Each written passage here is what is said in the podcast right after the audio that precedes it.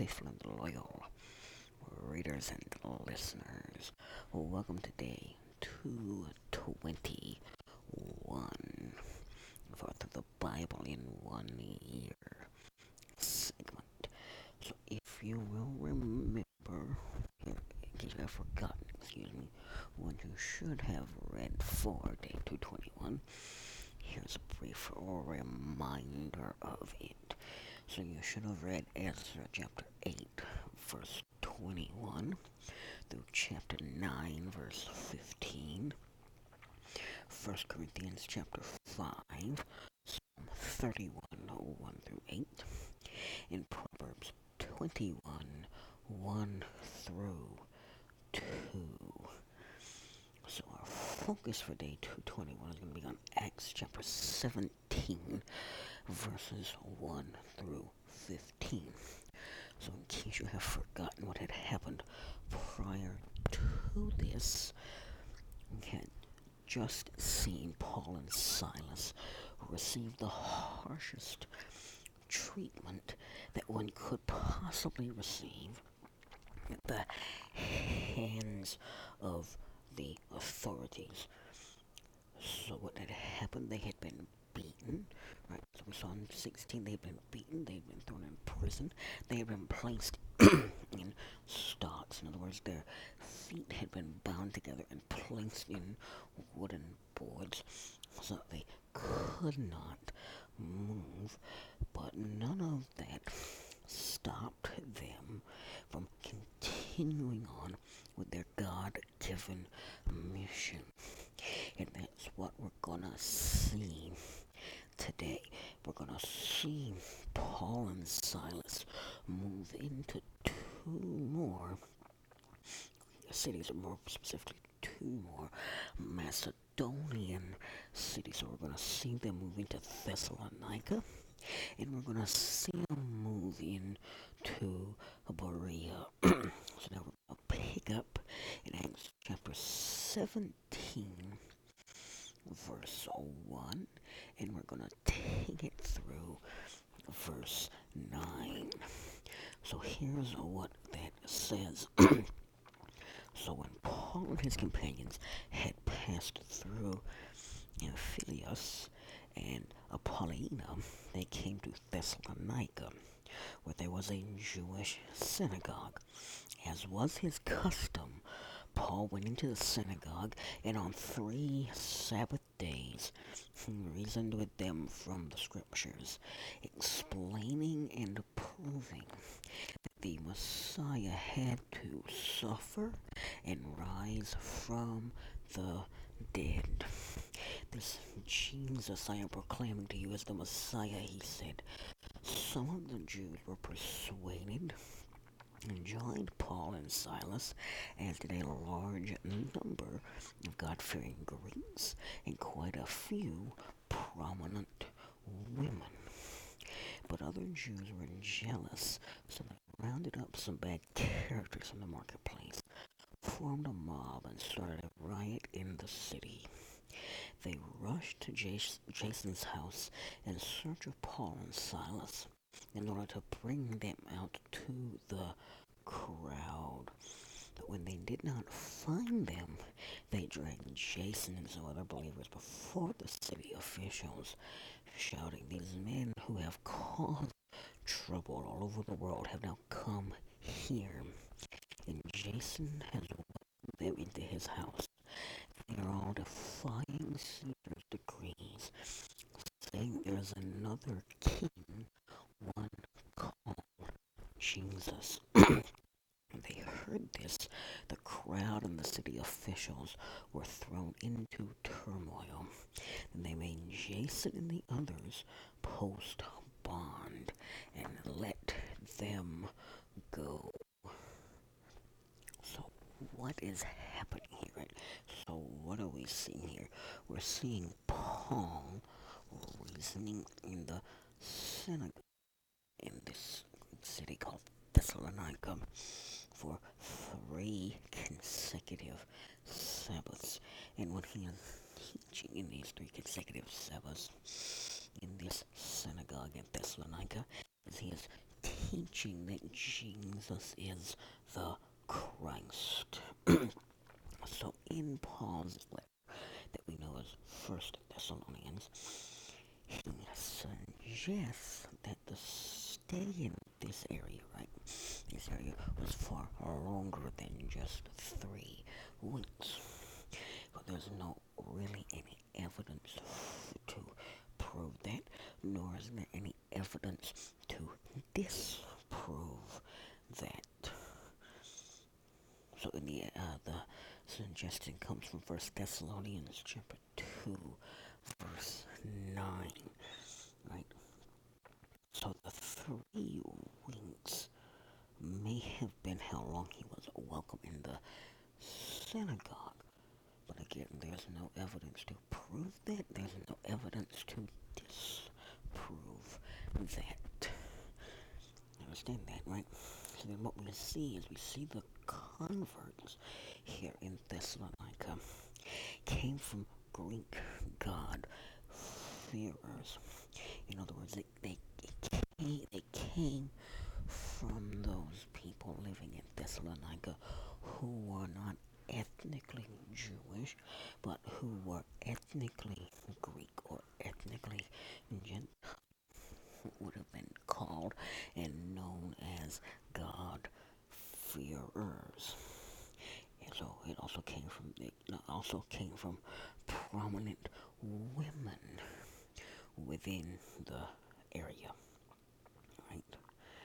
But however, what we can also see here is that out of jealousy, right? So the Jews were jealous. These people that thought they had a sole right to God became jealous.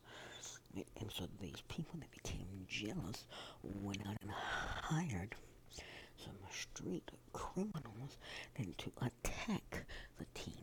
But it didn't do any good, right?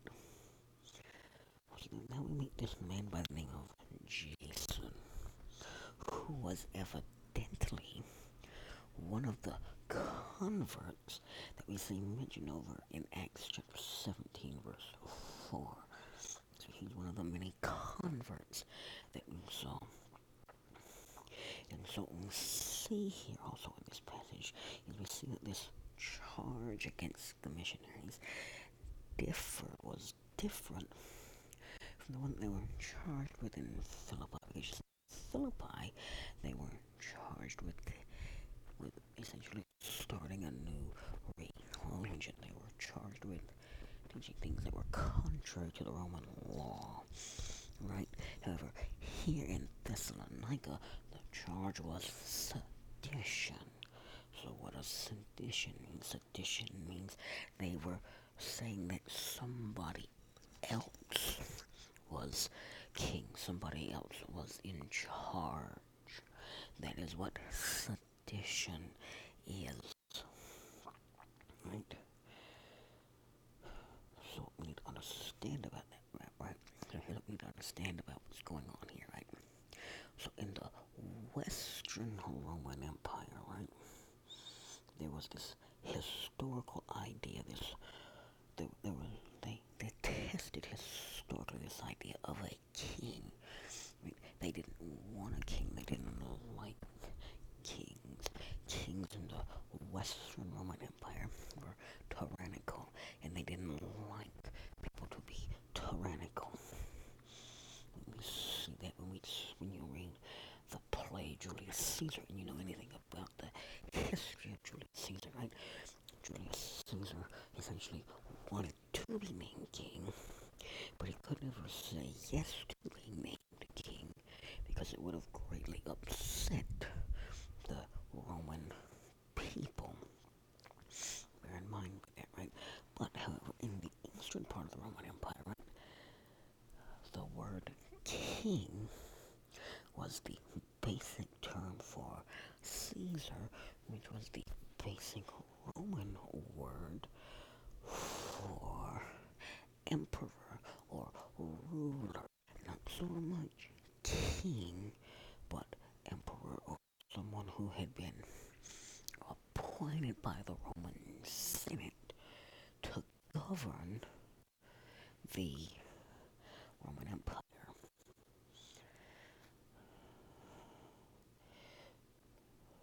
So the so this charge was was false, was kind of sort of what they were saying here was they were saying that Paul was have been another king in place of or in spite of the um, Roman Caesar. Here's what that charge was actually saying, right?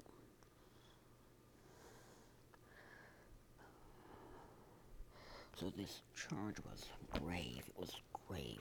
They're making this big grave charge.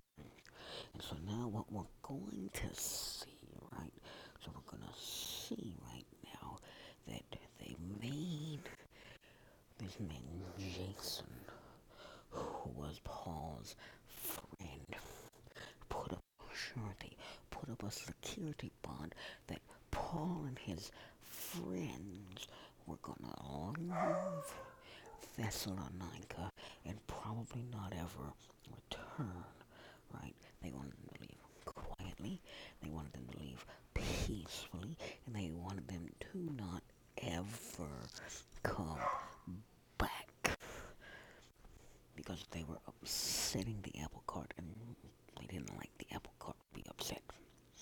So now what we're going to see when we move into this next section, we're going to see that they leave Thessalonica and they move on into an area known as Berea. So that's where we're going to pick up in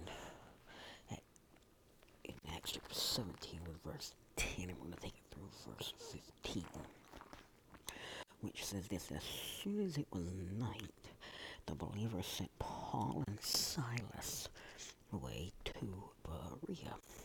On arriving there, they went to the Jewish synagogue. Now, the Berean Jews were of more noble character than those in Thessalonica, for they received the message with great eagerness and examined the scriptures every day to see if what Paul said was true. As a result, many of them believed, as did also a number of prominent Greek women and many Greek men. But when the Jews in Thessalonica learned that Paul was preaching the word of God at Berea, some of them went there too, agitating the crowds and stirring them up. The believers immediately sent Paul to the coast, but Silas and Timothy stayed at Berea. Those who escorted Paul brought him to Athens and then left with instructions for Silas and Timothy to join him as soon as possible. So what's happening here? So what happened here was that we see the missionaries evidently agreed to be sent off though, although it was not so much an act of personal protection or personal safety, right? It was an act of protection for the believers still in Thessalonica. So, in in God's providence, in other words, in God's divine hand, in God's divine will, and in God's divine favor, right? So the departure from Thessalonica led to a new and fruitful field of service, which was in this town or city of Berea, which was located about 25 miles inland from the major road and was probably chosen as their place to go because of its isolation. In words, nobody really went to Berea unless they absolutely positively had to. Right? So then we see that it says the Berean Jews were of more noble character, right? And so they were more noble, right? Not simply because they right? because they searched the scriptures for the truth. Because you see, the Jews in Thessalonica didn't care what the scriptures said. All they cared about was the fact that Paul and Silas and, and his other companions were stepping on their toes and they wanted them to shut up and leave. All the Jews in Berea, those people in Berea, look at the scriptures hmm, this dude's right. So maybe we better ought to listen to him rather than just running him off.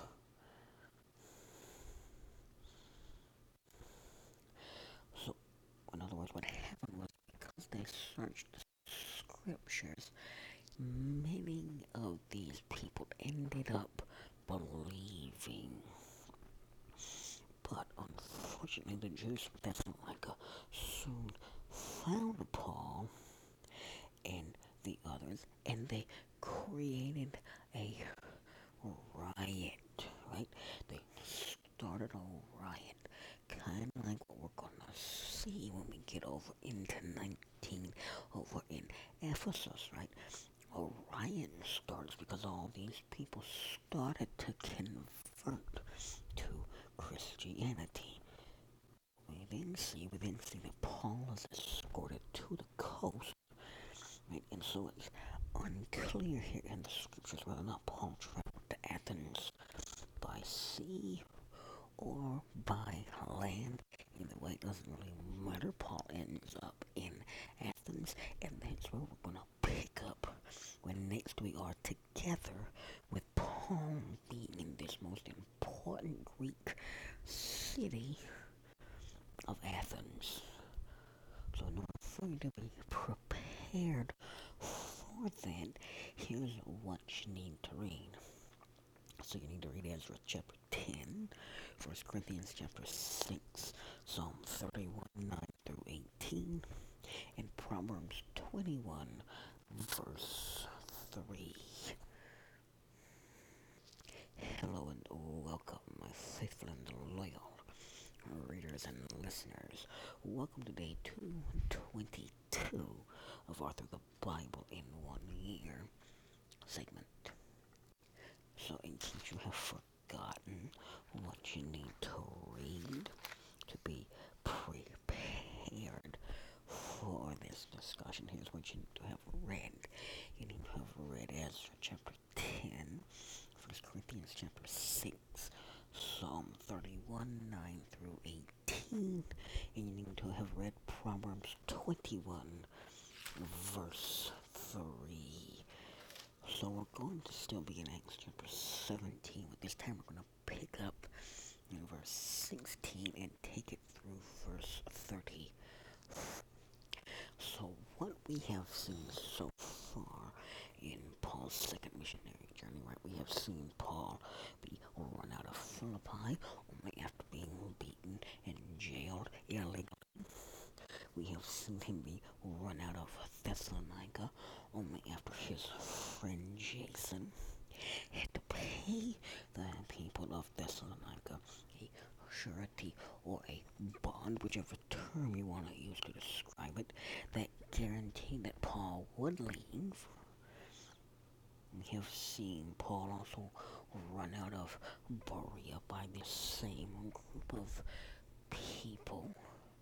And so now what we're finally to see is we're to see Paul, we oh, excuse me, we saw Paul run out of Berea, and then we saw him make a journey to Athens, the scene of classical Greece, the place that most people would associate with Greek culture, where the Greek are learning with Greece itself. When you think of Greece, you think of Athens. So now what we're going to see see Paul in Athens.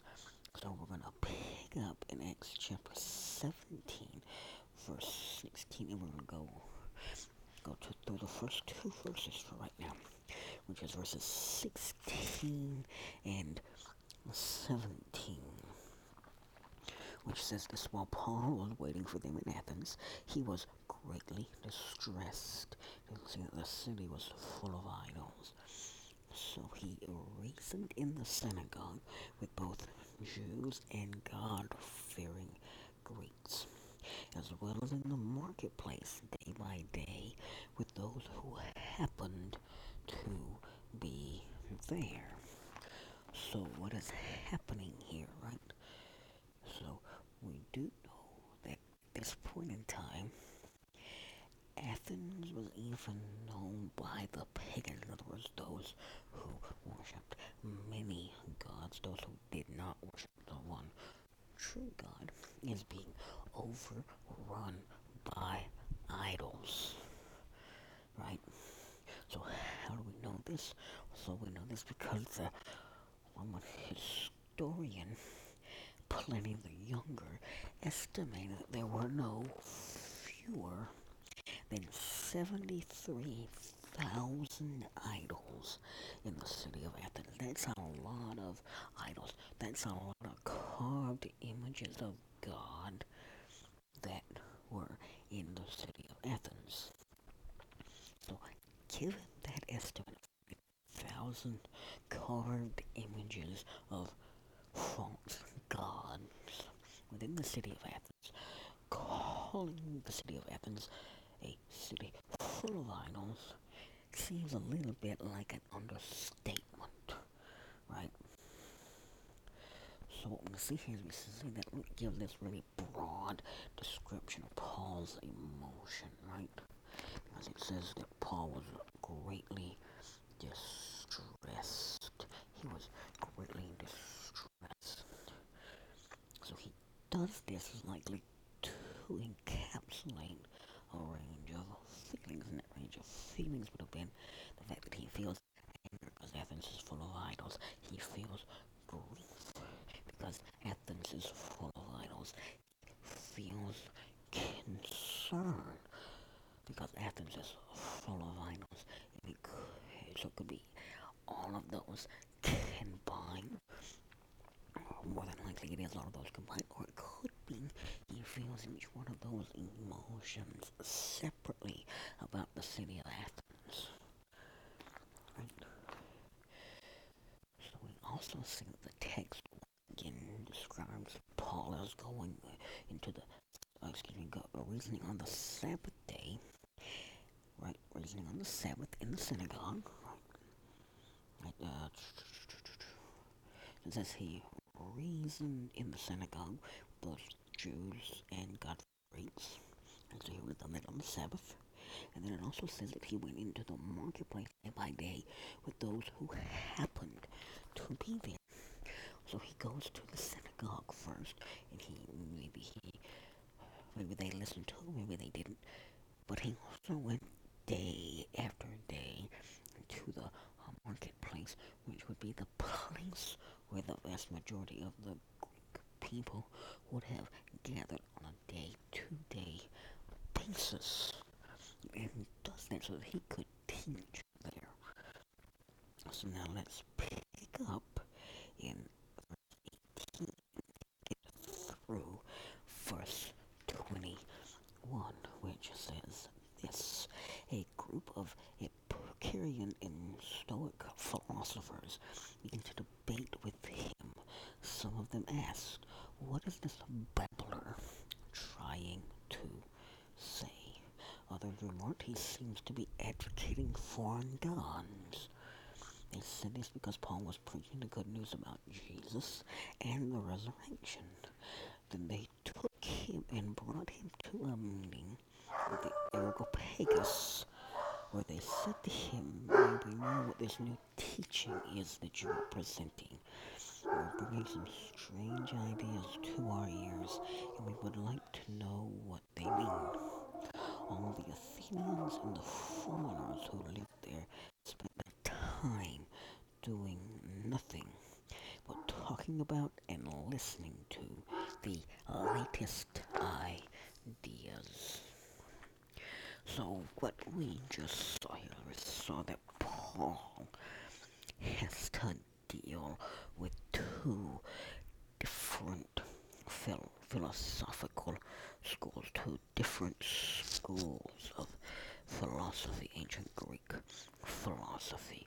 So he has to deal with the Epicurean and Stoic schools. And so both of these schools were founded around 800 BC, but they were in stark contrast to each other. As you see, the Epicureans devour, devalued, excuse me, religion. They thought the gods were uninterested in humanity, and they sought pleasure as the highest goal of humanity. So they would be kind of like hedonists. So they would be thought that pleasure, having fun, was the ultimate goal of humanity. The Stoics, on the other hand, right? They consider the gods more imminent. They sought consistency on a rational basis, and they valued self-sufficiency. So you got these two different philosophical schools that Paul is having to with. But they both denigrated Paul as an arrogant show-off, right? In other words, what's going on here? Why are we bringing this up? Because what's so important about this, right, is that when an opponent can only muster name calling. In other words, when an opponent can only uh, make a personal attack against you as a defense, right? It does not demonstrate intellectual superiority. So we also saw at the very end of this, right? And it says, um, and we know, uh, says in verse 19, they took him and brought him to a meeting of the Areopagus, where they said to him, May we know what this new teaching is that you are presenting. You are bringing some strange ideas to our ears. We would like to know what they mean. In verse 21 it says this, all the Athenians and the foreigners who lived there spent their time doing nothing but talking about and listening to the latest ideas. So these two groups, these, the, the, the two groups of philosophers, the two philosophical schools, thought Paul was just being crazy. However, other people thought he was introducing new and strange religious ideas, and because the Athenians loved to talk about and debate new ideas, they kind of sort of went along with him, and they wanted to hear a little bit more about them. So now let's pick up in verse 22 and take it to verse 23. So here's what that says. It says, Paul then stood up in the meeting of the Areopagus and said, People of Athens, I see that in every way you are very religious. For as I walked around and looked carefully at your objects of worship, I even found an altar with this inscription, To an unknown God. So you are ignorant of the very thing you worship. And this is what I am going to proclaim to you. Stop right there, right? So what we're about ready to see is we're about ready to see Paul's speech, which is what it says Paul's speech, Paul's sermon, Paul's message is an excellent model for cross-cultural communication of the gospel. Because you see, he does not lead off with a resounding denunciation of idolatry, which would have been how we probably would have started this eh, with a resounding denunciation of the fact that you're worshiping man-made gods that are made out of wood and stone, and you're not worshiping the one true God who is neither made out of wood and stone and who doesn't exist in things made out of wood and stone. So he doesn't he doesn't start with a resounding denunciation of idolatry.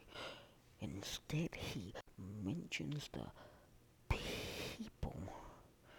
Excuse me. He mentions he mentions the people's altar to an unknown God. That's what it says here. It says uh, in verse 23, For as I walked around and looked carefully at your objects of worship, I even found an altar with this inscription, To an unknown God. So you are ignorant of the very thing you worship. And this is what I'm going to proclaim to you. So he then goes on to tell them, right? And we're to get over into verse 24. So verses 24 through 29, Paul is to make this case, and he's to make it really, really good. He's to tell them who this unknown God is. He's to tell them this unknown God is the one true God they have set up an altar to worship. They just didn't realize that they were setting up and worshiping an altar to the one true God. So let's talk a little bit about who this unknown God may or may not have been. we don't know who it may or may God this was supposed to be an altar to, right? So there have been no remains discovered of an altar to an unknown God in the city of Athens, right? But Greco-Roman literature outside of the Bible makes frequent reference to such an altar. So such an altar likely exists. We just haven't found any evidence of it yet. But it more than likely existed because the Greeks and the Romans both wrote about it. If Greco-Roman literature wrote about it. And it's not just found talked about in the Bible it's found talked about by the Greeks and the Romans, then it really did exist. It's not something to be just made up. Right? So Paul is essentially here exposing the people's inconsistency but between seeking a transcendent reality and the use of idols and temples. So now let's pick up in verse 24 and take it on down to verse 29. So here's what this section says. It says this The God who made the world and everything in it is the Lord of heaven and earth and does not live in temples built by human hands, and he is not served by human hands as if he needed anything whether he himself gives everyone life and breath and everything else. From one man he made all the nations, should inhabit the whole earth, and he marked out their appointed times in history and the boundaries of their lands. God did this so that they would seek him and perhaps reach out for him and find him, though he is not far away from any one of us. For in him we live and move and have our being, as some of your own poets have said, we are his offspring. Therefore, since we are God's offspring, we should not think that the divine being is like gold or silver or stone an image made by human design and skill. So what's going on here? What is going on here? What is Paul saying here? So what's the whole point of this? so speech has three movements or three ideas about identifying the unknown God. So the first movement concerns who God is and echoes Isaiah 42, verse 5. So Isaiah 42, verse 5 says this. This is what the Lord says, the creator of the heavens, who stretches them out, spreads out the earth with all that springs from it, who gives breath to its people and life to those who walk on it. Life to those who walk on it, right? So what is Paul saying here, right? He's saying the one true God is transcendent. In other words, he does not live in temples built by human hands, nor does he need the services of human beings, for he is the very source of life. So that's the first one he's saying God is transcendent. So the second the second idea that he talks about is he describes what God desires from human beings, right? As he says, God is the creator of all humans who have descended through one man. Other words, the distribution of humanity was a determination of God, not a determination of ourselves. We didn't decide how the human population was dispersed all over the world. God made that decision. It means God is represented by all the peoples of the world, not just one particular group of people living in the world.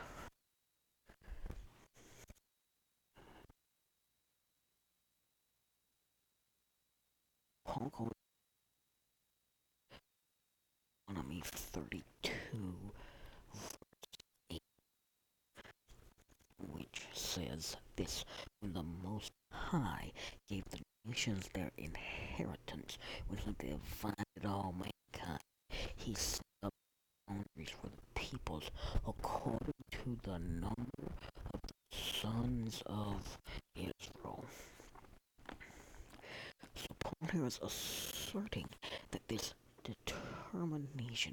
that the humanity is determined by God, right, took place before creation.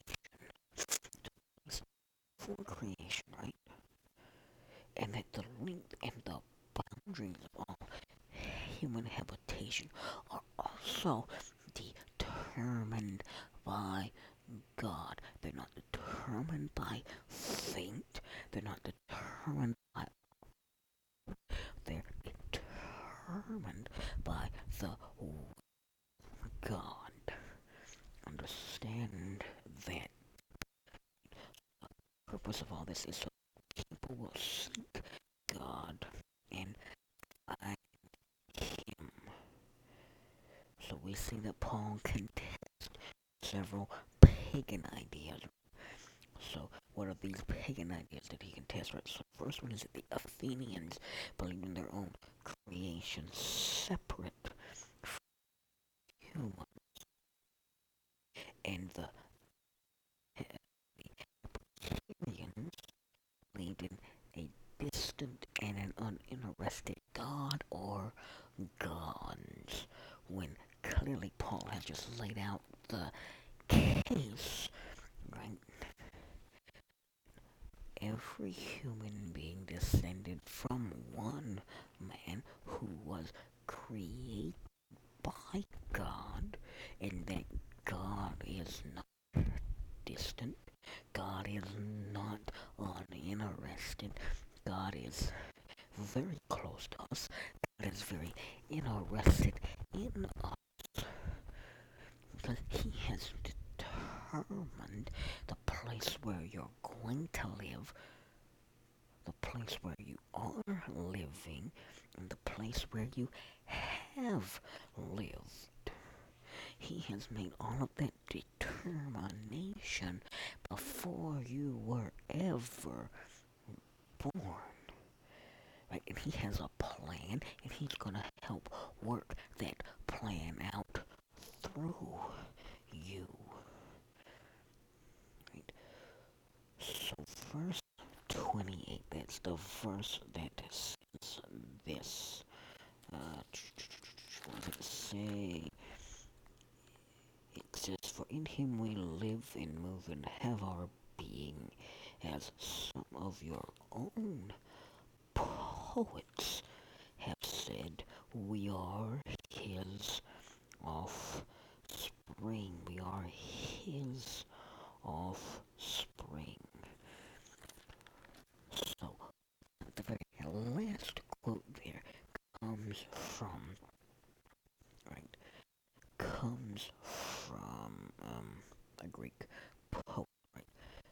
Gives us two quotations that could be Greek. The first comes from Job, but it could also come from the Greeks, right? So the first quote, right, comes from Epiphanes. Epiphanes, excuse me, it refers to God as atmosphere around humanity. In other words, not far away. That's what it means when it says in Him, right? In Him we live and move and have our being. Second quote that we see, which says we are His offspring, right? His offspring is calling humanity the offspring of God. From Aratus of Soli. So both of these quotations are from the Greeks, right? And taken from the are talking about Zeus. They're talking about the chief god in the Greek pantheon, Zeus. But Paul here takes them and he applies them to the unnamed God and advocates for the abandonment of idolatry. So now we come to the third and final movement, which draws the conclusion to this great message that Paul has been giving to the Athenians who have gathered around to hear him. That's how Paul concludes his message, and he concludes it by saying that because humans are God's children by creation, because God created you, you are God's child. Ultimately, you have a choice of whether or not you want to live as God's child or run away from God and live apart from Him. But because God created you, you are His child. And he goes on to say that the unknown God is not like gold, silver, or stone, right? He was not like gold, silver, or stone. In other words, he's not an image made by human design or human skill. In other words, he's not the product of human imagination or the skill in craftsmanship. He is above and he is beyond his creation, but yet at the same time, he is interested in his creation. He cares for his creation. He is not distant from his creation in a sense that he's sitting up there in heaven or on some mountain someplace and looking down and saying, don't really care what happens to you, but you better be good. Don't really care what happens to you, but you better be good. No, no, no, no, no, no, no. Yes, he is up there in heaven, but he deeply cares for us and he proved that by sending his son to die for us. In other words, he is transcendent. So now let's pick up in verse 30 and take it through the conclusion, which is going to see the actual end to Paul's message, which says this In the past, God overlooked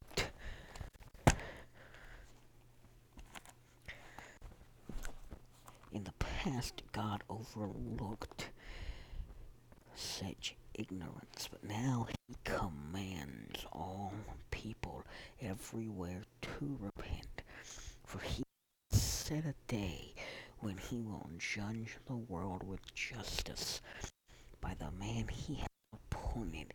He has given proof of this to everyone by raising Him from the dead. When they heard about the resurrection of the dead, some of them sneered, while others said, We want to hear you again on this subject.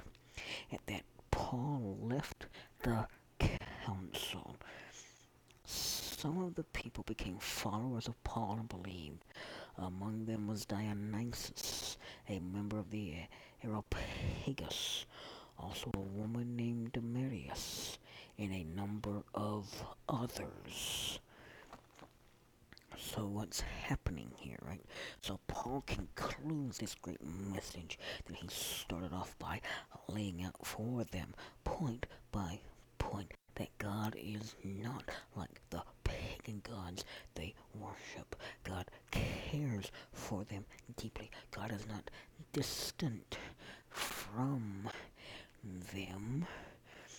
So he finishes the message where he has laid all of this out by calling his listeners, calling those people who have listened to him to repentance. Right? So he then goes on to tell them that God is going to judge all humanity. He's going to judge every single human being that ever walked on the face of the earth. So that they, so this they should then repent of their uh, idolatry, right? So we need to understand here what Paul is saying. Paul is saying that yes, the gospel does declare that there is an immense value to all human beings. It has immense value for all humans. But it also declares the systematic problem of humanity's sinfulness. So, what we see here at the very end, we see that some of these listeners scoffed at this notion, right, that somebody could be resurrected up from the dead. The Greek philosophy, Greek culture, everything that had to do with who the Greeks are, right, had no, had little contact with the concept of resurrection. resurrection. So, a early resurrection, somebody cries up out of the grave bodily. No, we're not, we're not talking about they, they would have understood if we would have said, oh, yes, the body dies, but the, what makes the person goes on to live in afterlife. They would have believed it. But when you say that the body is to physically come up out of the grave and be resurrected, would have had a problem with it because there was nothing in their mythology that talked about that. There was nothing in their philosophy that talked about that. There was nothing that talked about it. It would have been utter foolishness for people, for some of these people, but for those who had a more open mind it would have not seemed like foolishness, and they would have been saved, which is exactly what happened here. Because among those who had a more open mind, you do see them being saved. Included this person by the name of Dionysius, right? Who was a member of the Areopagus, this ruling council, right? And so being one of these council members, this man by the name of Dionysius was probably the highest born convert since Sergius Paulus all the way back on Cyprus when Paul went on his first missionary journey. Paul has finally, finally gotten somebody who was really, really high up in the Greek peninsula to believe. And so that's where we're going to pick up tomorrow as we see Paul move from Athens into the Greek city of Corinth. And so in order for you to be prepared for that discussion, here's what you need to read. So you need to read Nehemiah chapter 1, verse 1 through chapter 3, verse 14. You need to read 1 Corinthians chapter 7, verses 1 through 24. Psalm 31, 19 through 24. And Proverbs 21, verse 4. Hello and welcome, my faithful and loyal readers and listeners. Welcome to day 223 of our Through the Bible in One Year segment. So, just a reminder of what you should have read to be prepared for this discussion, you should have read Nehemiah chapter 1, verse 1 through chapter 3, verse 14. You should have read 1 Corinthians chapter 7, verses 1 through 24. You should have read Psalm 31, 19 through 24. And you should have read Proverbs 21, verse 4. So we're going to now be moving into Acts chapter 18. We're going to start in verse 1 and we're going to go through verse 17. So what we saw yesterday was we saw Paul in Athens, which was historically the most important city in Greece. And what we're going to see today is we're going to see Paul moving from Athens into Corinth, right? So we know a good deal about the events that took place in Corinth during Paul's initial trip. And we know a good deal about this group of converts' struggles because Paul wrote two letters to them that we know of, right? And those two letters are what we call the two books of Corinthians. So we have First Corinthians and we have Second Corinthians. So those are the two letters that we know that Paul wrote to them. He may have written that to them a third time. We just don't have any documented evidence of that. So now we're going to pick up in verse 18 uh, excuse me, chapter 18, verse 1. And we're going to go through verse 4.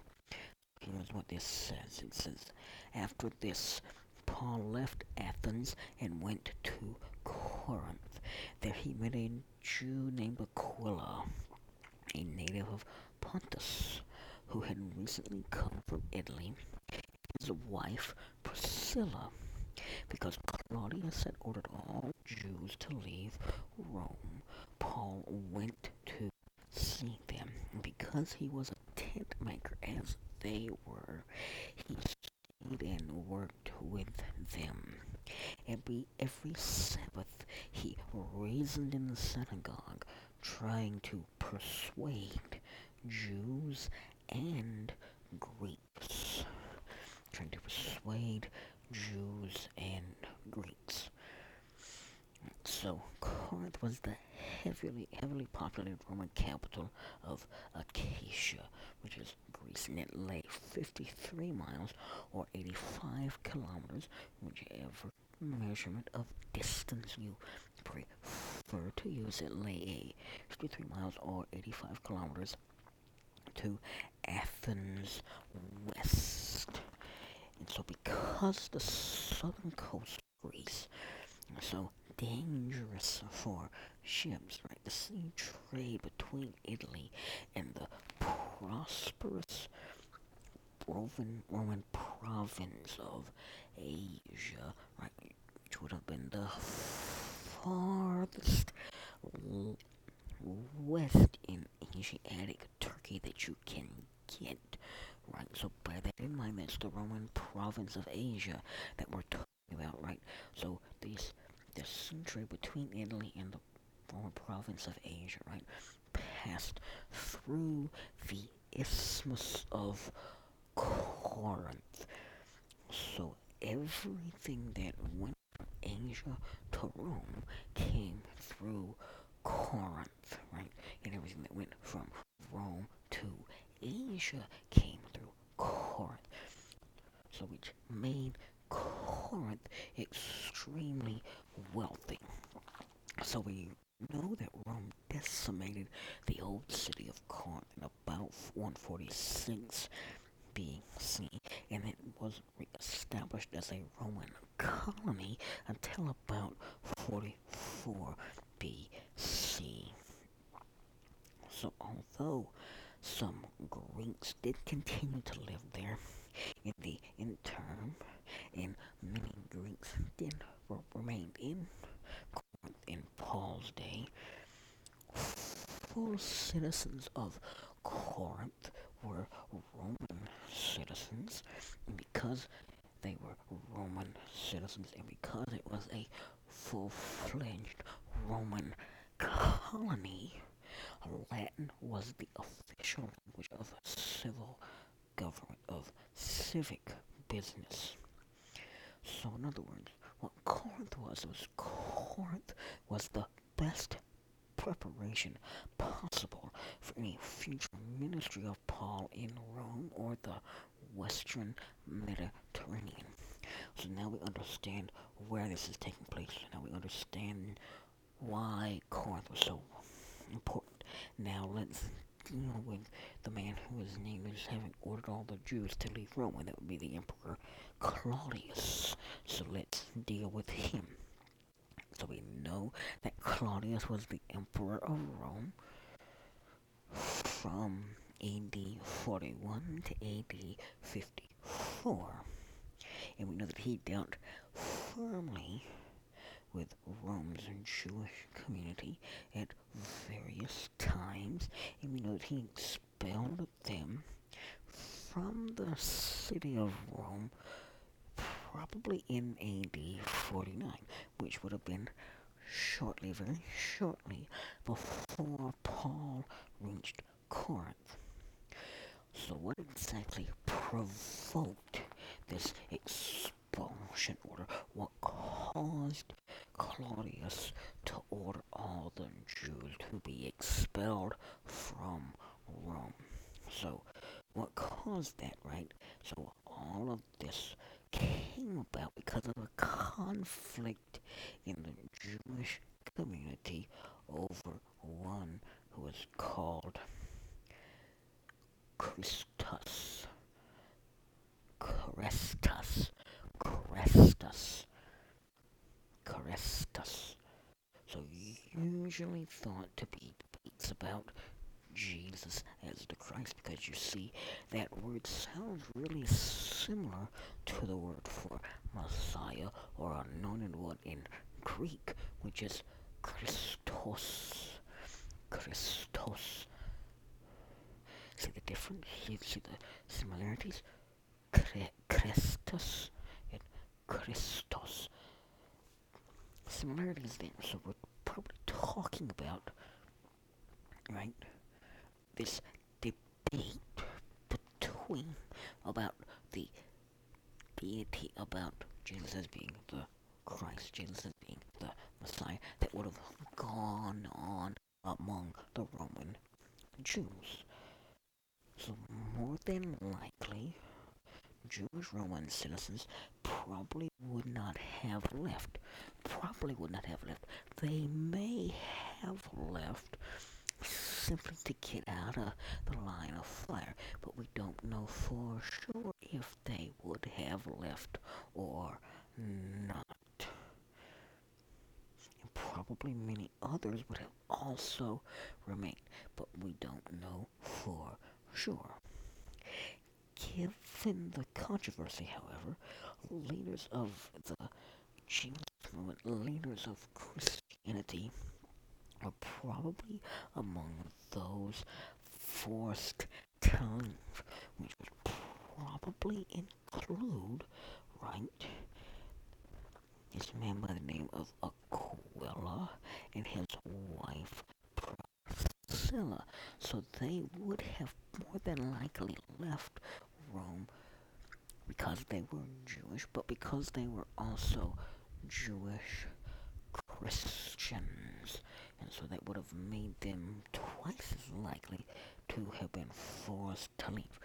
So now let's deal with this idea, right? It says, um, so Paul went to see them because he was a tent maker as they were. He stayed and worked with them, right? He stayed and worked with them.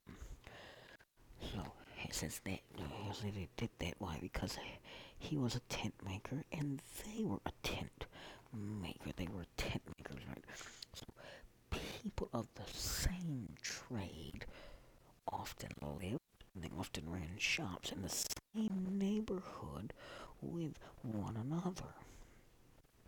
But but most people who were of Jewish descent, most people who were Jewish lived in Jewish enclaves which were distinct from wider trade connections. So now let's talk about this idea that it says that Paul was a tent maker. What exactly are we talking about there? So we know that Tarsus, which was the city that Paul came from, was known for its textile industry. But, but, but, but, but, but, here's the keyword here. Keyword there is but. But many scholars think that this term, tent maker, more often referred generally to leather workers, right? So someone who is working in leather, someone who is making, let's say, leather aprons, who is making leather coverings for things, who might be making leather boots, who might be making whatever it is that they wanted made out of leather, to include shelter. And so, because of the way, because of the tools, because the because of the mobility of leatherworking tools, right, it would have been easier for Paul to carry the tools used for in leather working with him as he moved from city to city, enabling him to perform his trade wherever he went. Keep that in mind, right? So, now, what is going on here? So now what's that? Now let's talk about, so now we understand that he was a tent maker. Priscilla and Aquila were probably also tent makers.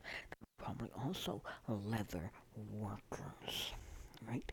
And then it says, what does it say? He stayed and worked with them. Stayed and worked with them, right? So now let's talk about this stayed and worked with them. So he stayed with them, so they had hospitality. They extended him hospitality, right? So let's talk about for how long this stay would have lasted. So we all know the importance of hospitality in antiquity. We've already seen that over and over and over again. But in but despite the of this, right, guests were welcomed for more than three weeks. Right? Rarely welcome for more than three weeks. However, the working arrangement that we see here differs differs usual hospitality because you see many workers lived in mezzanine or other apartments attached to their ground floor shops. In other words, the shops would have had a ground floor. Their their their places of business would have had a ground floor, right?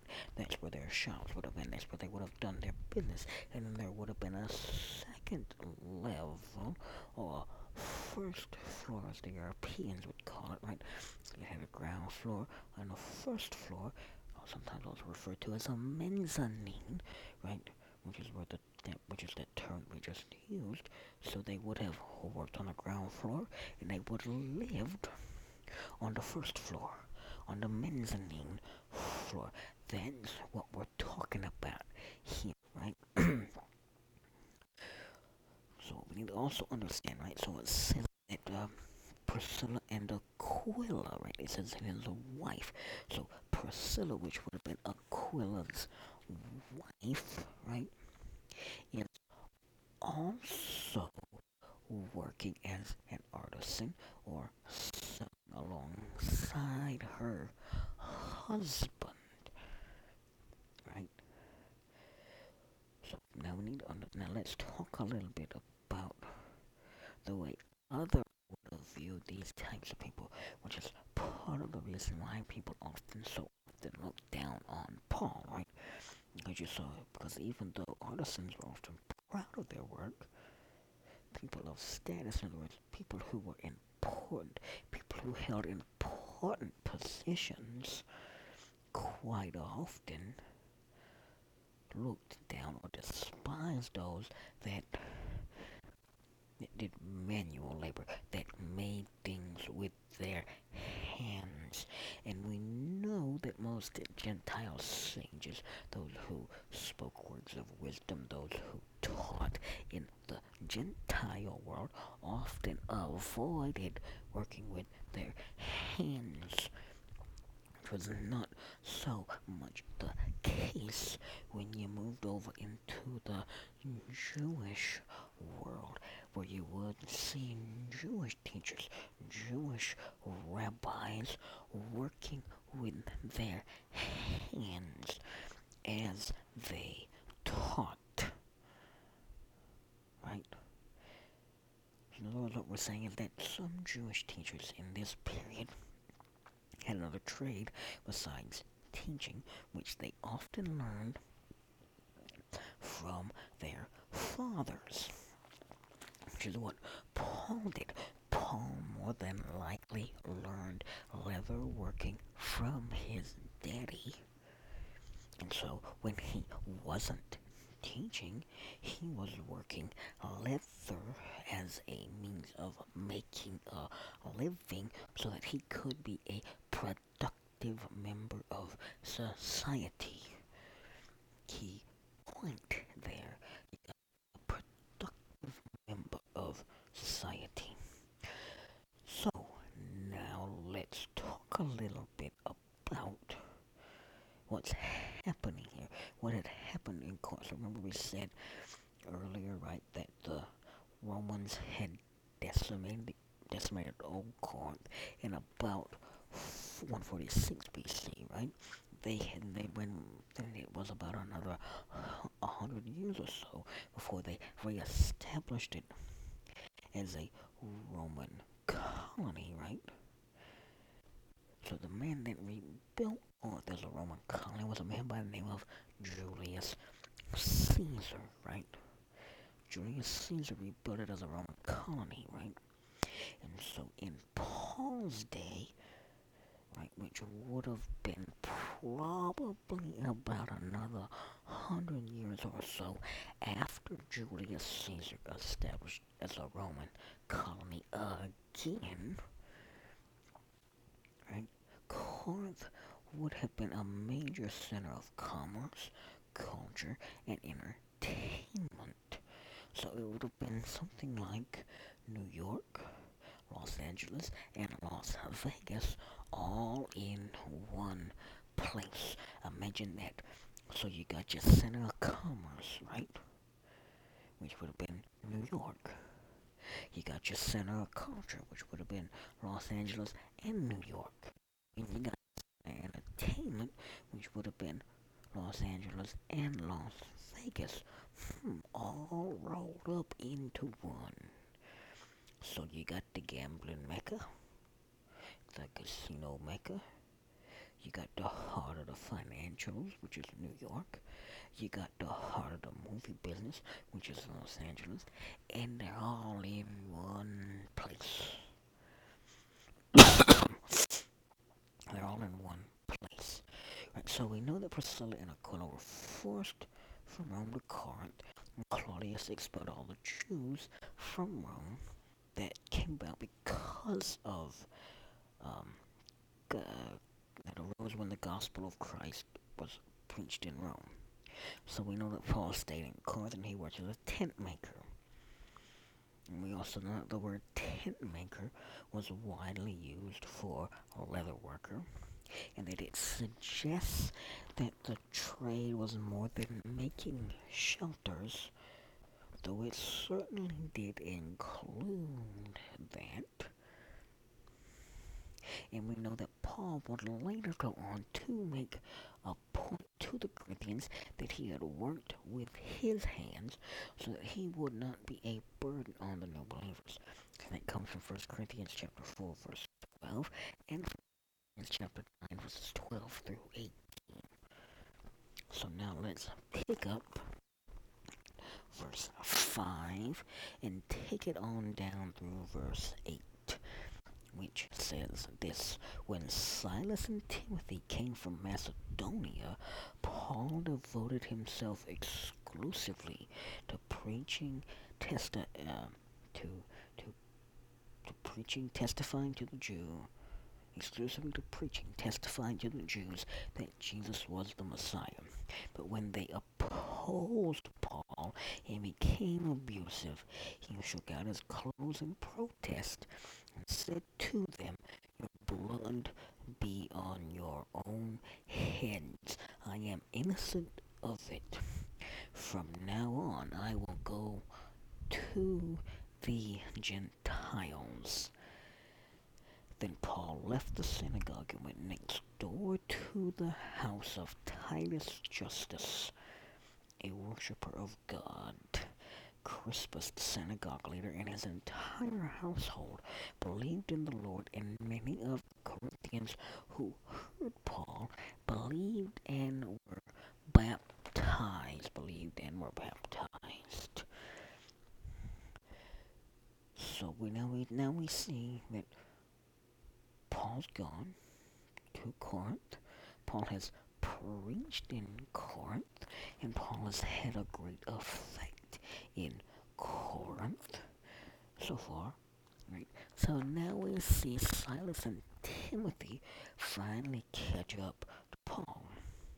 And we see and we see that they bring him news, right?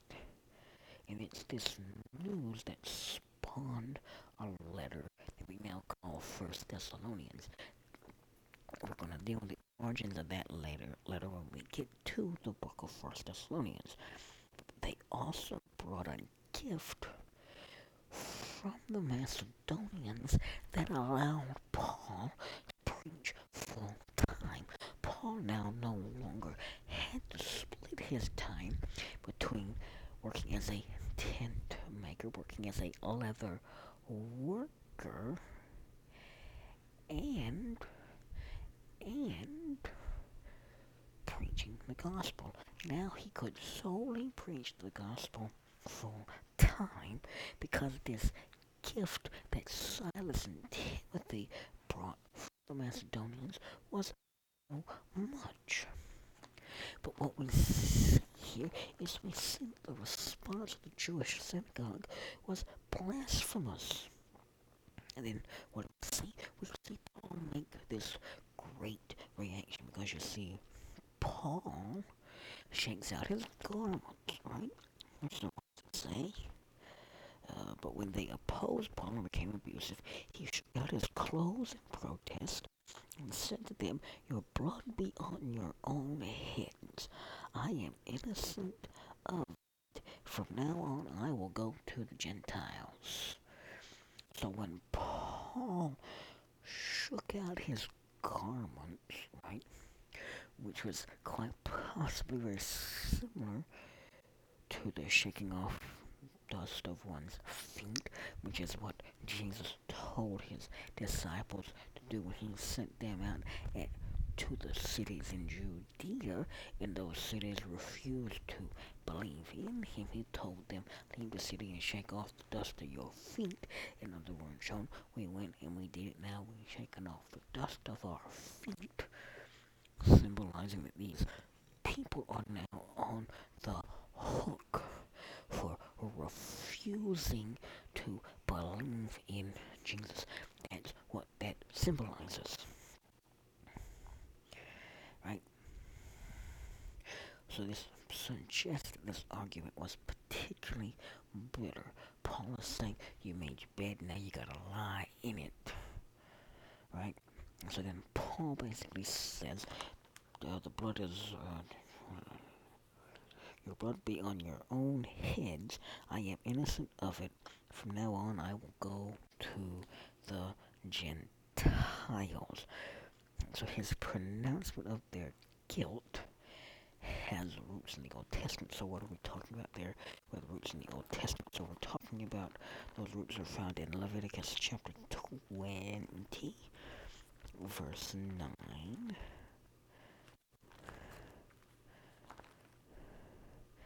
Leviticus 20, verse 9.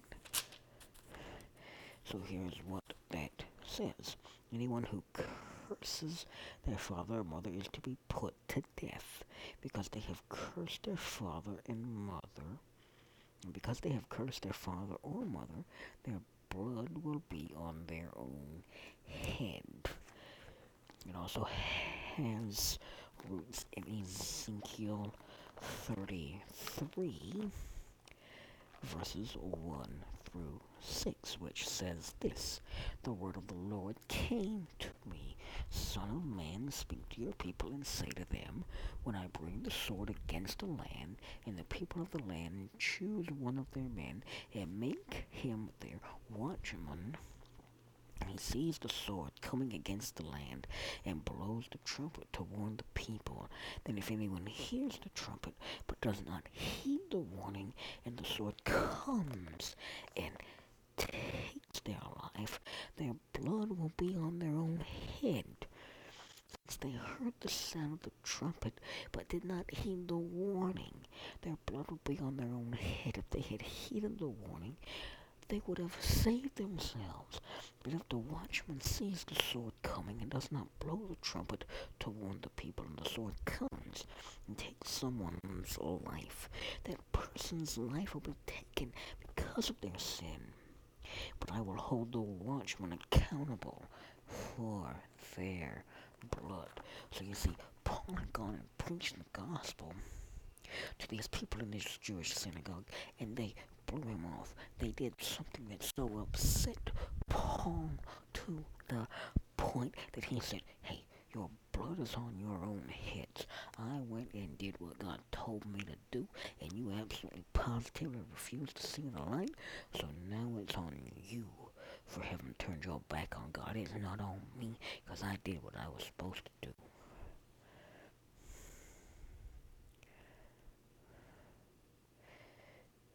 So his pronouncement of, uh, of their guilt has roots in the Old Testament, and it signifies that he was free from the responsibility for their souls, because he had done what God had called him to do, and these people still refused to believe. So now what happens? So Paul leaves the synagogue. He goes from the synagogue to the private home of a man by the name of Titius Justus. Titus Justus. Titus Justus. Titius Justus. Because he and his family had become Christians. And so now what do we see? What do we see at the very end of this section? What does it say? It says Crispus, the synagogue leader, and his entire household believed in the Lord, and many of the Corinthians who heard Paul believed and were baptized. Right? So this, so the conversion of Crispus, who was the leader of the synagogue, would have been a topic of great of a great discussion in Corinthian Jewish circles. Why? Why would it have been a big, massive topic of discussion? Quite simply because as the synagogue leader, Crispus was responsible for the spiritual well-being of the members of his synagogue. And now all of a sudden you see the man who was in charge of the spiritual well-being of a Jewish synagogue saying that the Messiah has already come.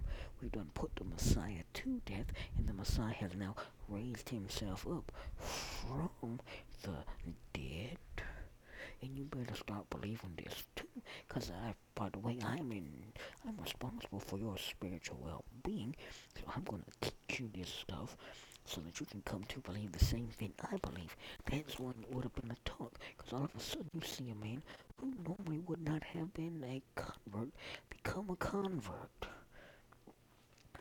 So now we're going to pick up over in verse 9, and we're going to take it through verse 11, which says this One night the Lord spoke to Paul in a vision.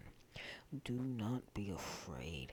Keep on speaking. Do not be silent for I am with you, and no one is going to attack and harm you, because I have many people in this city. So Paul stayed in Corinth for a year and a half, teaching them the Word of God. Teaching them the Word of God. Right? So what we see here is we see that Paul had a vision so we're not talking about a dream. We're not saying that Paul had a dream. Because you see, this was distinct from a dream. This wasn't something that happened to Paul while he was asleep, although it happened at night. This was something that happened while Paul was wide awake, while Paul was fully conscious, and he saw another vision of Jesus.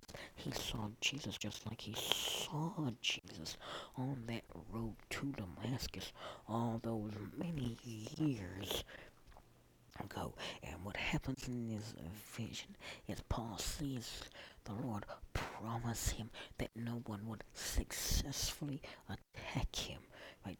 And so it's so important about this. Paul clearly had enemies who wanted to do him physical harm. But God says, hey, look, ain't nobody gonna successfully attack you, Paul. Don't worry about it. Don't worry about it, right? Because their opposition is gonna be futile. Because they're opposing something. They're opposing a person who's been given a mission from the Most High God, and it ain't gonna succeed.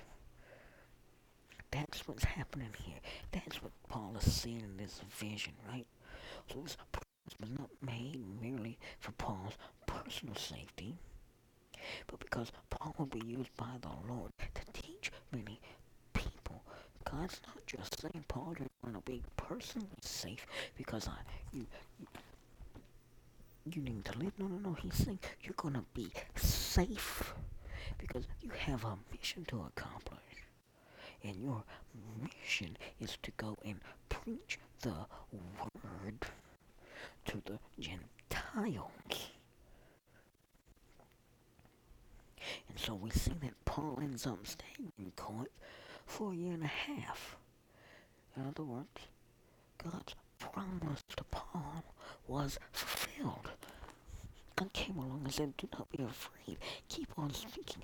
Do not be silent, for I am with you, and no one is going to attack and harm you, because I have many people in this city. And Paul went on to stay in Corinth for a year and a half without anything happening to him, which fulfilled God's direct promise to him. So now let's pick up in verse 12 and take it on down to verse 17 which says this while Gallio was proconsul of Achaia, the Jews of Corinth made a united attack on Paul and brought him to the place of judgment. This man, they charged, is persuading the people to worship God in ways contrary to the law. Just as Paul was about to speak, Gallio said that there if you Jews were making a complaint about some misdemeanor or serious crime, it would be reasonable for me to listen to you. But since it involves questions about words and names in your own law, settle the matter yourselves. I will not be a judge of such things. So he drove them off. Then the crowds there turned on Sosthenes, the synagogue leader, and beat him in front of the proconsul. And Gallio showed no concern whatever. He showed no concern whatever. So what is this region that we're talking about here called Achaia? So we already know that was the Roman prov the Roman provincial name for the Greek peninsula. We talked about that earlier. So there was a new proconsul that was named. This man by the name of Gallio. Gallio, not Galileo, Galileo or Galileo that we would know about who would make the argument that the sun was the center of the universe. Not that Galileo. A different Gallio, right? We know that he was made the proconsul of Achaia, and it's one of the surest events that we can use to date the ministry of Paul, because we know when Gallio was the proconsul of Achaia, was the man who was in charge of uh, Achaia. And so we know that Gallio was the younger brother of the famous orator Seneca, right? And we know that he had a notable political career. We also know that he arrived in Corinth between July and October of AD 51 also can infer from the way this passage reads, right, that the installation of this new proconsul, this new Roman ruler, right, gave the Corinthian Jews hope for a favorable ruling against Paul. So the charge they brought against Paul, we see, is again purposefully vague regarding what law Paul had broken, because they couldn't find a law that he had broken. They was just trying to make something up to shut this dude up. Because they was tired of hearing him talk. They was tired of hearing him preach. And so they figured, well, we couldn't run him off ourselves. We can't run him off ourselves, so we'll get the Romans to run him off. We'll work something out like the like the Jews did over in Jerusalem to that crazy man he talking about, right? Because they everybody in the in the whole in that whole region knew what had happened to Jesus. They knew that the Jewish leadership had been able to persuade to persuade Pilate to execute Jesus for a crime that Jesus never committed. They knew that. Everybody knew that. So they figured, well, we'll do the exact same thing. But, but, right? But Gallio was a whole lot smarter and a whole lot more savvy than Pilate. Because what does Gallio perceive? Perceives this allegation is an internal religious matter, which is exactly what it was. It had no business being decided in a Roman court. It had no business being decided in the way these people wanted it to press to be decided in. So what does Gallio do, right?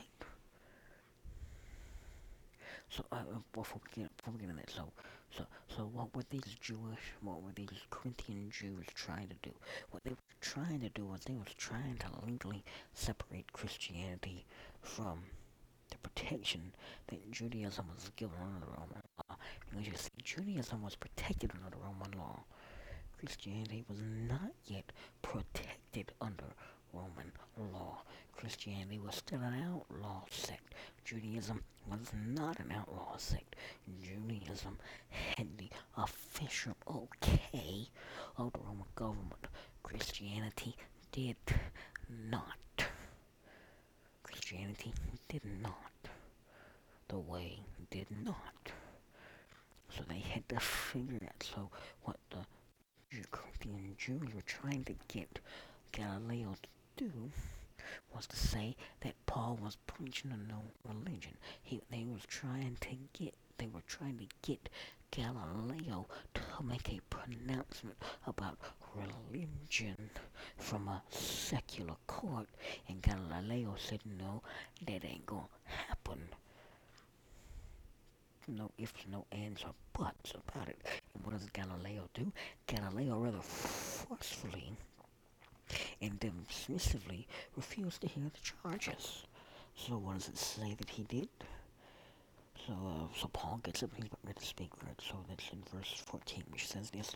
Just as Paul was about to speak, Gallio to them, If you Jews were making a complaint about some misdemeanor or serious crime, it would be reasonable for me to listen to you.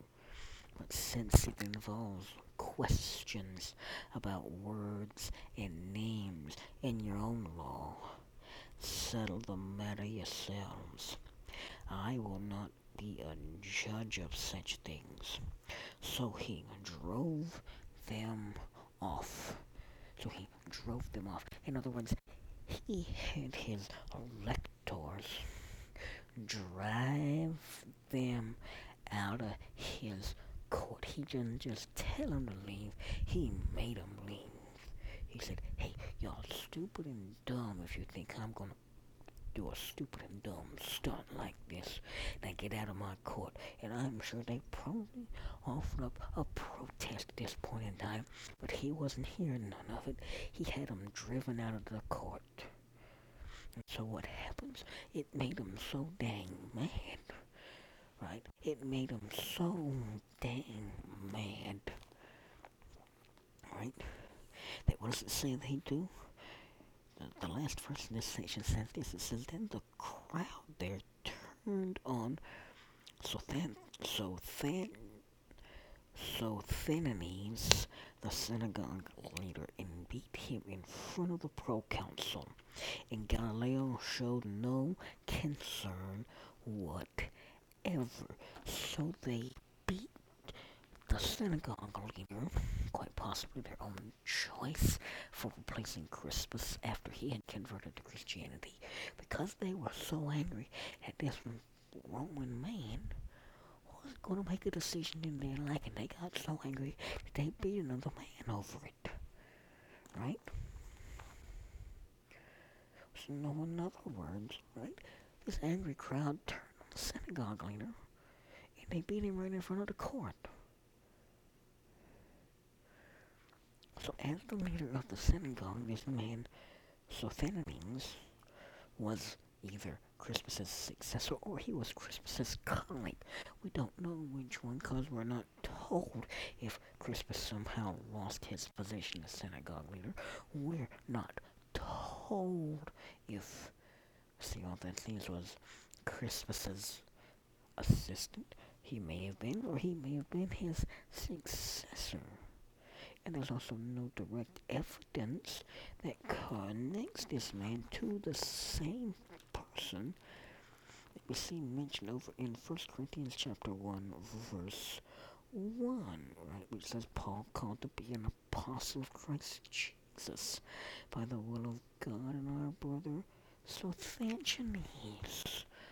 so we don't know if this is the same man or not.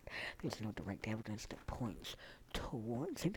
There's no also no direct evidence that finds that fact.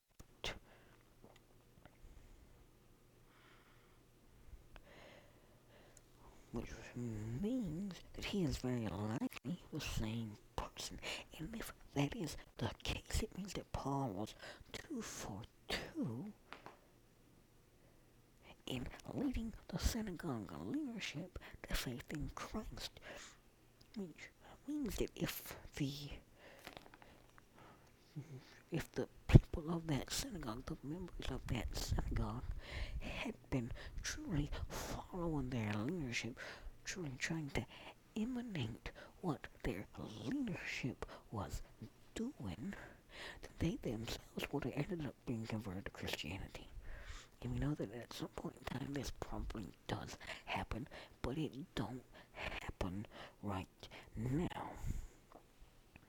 And that's where we're going to pick up tomorrow as we see Paul leave Corinth, arrive in Ephesus, and as we see uh, as we see events that surround Priscilla, Aquila, and Apollos. In other words, what we're going to see is we're to see the end of Paul's second missionary journey, and then we're to see the beginning of Paul's third and final recorded missionary journey. And so, in order to be prepared for that, here's what you need to read. So, you need to read Nehemiah chapter 3, verse 15 through chapter 5, verse 13. 1 Corinthians chapter 7, verses 25 through 40. Psalm 32, 1 through 11 And Proverbs 21, verses 5 through 7.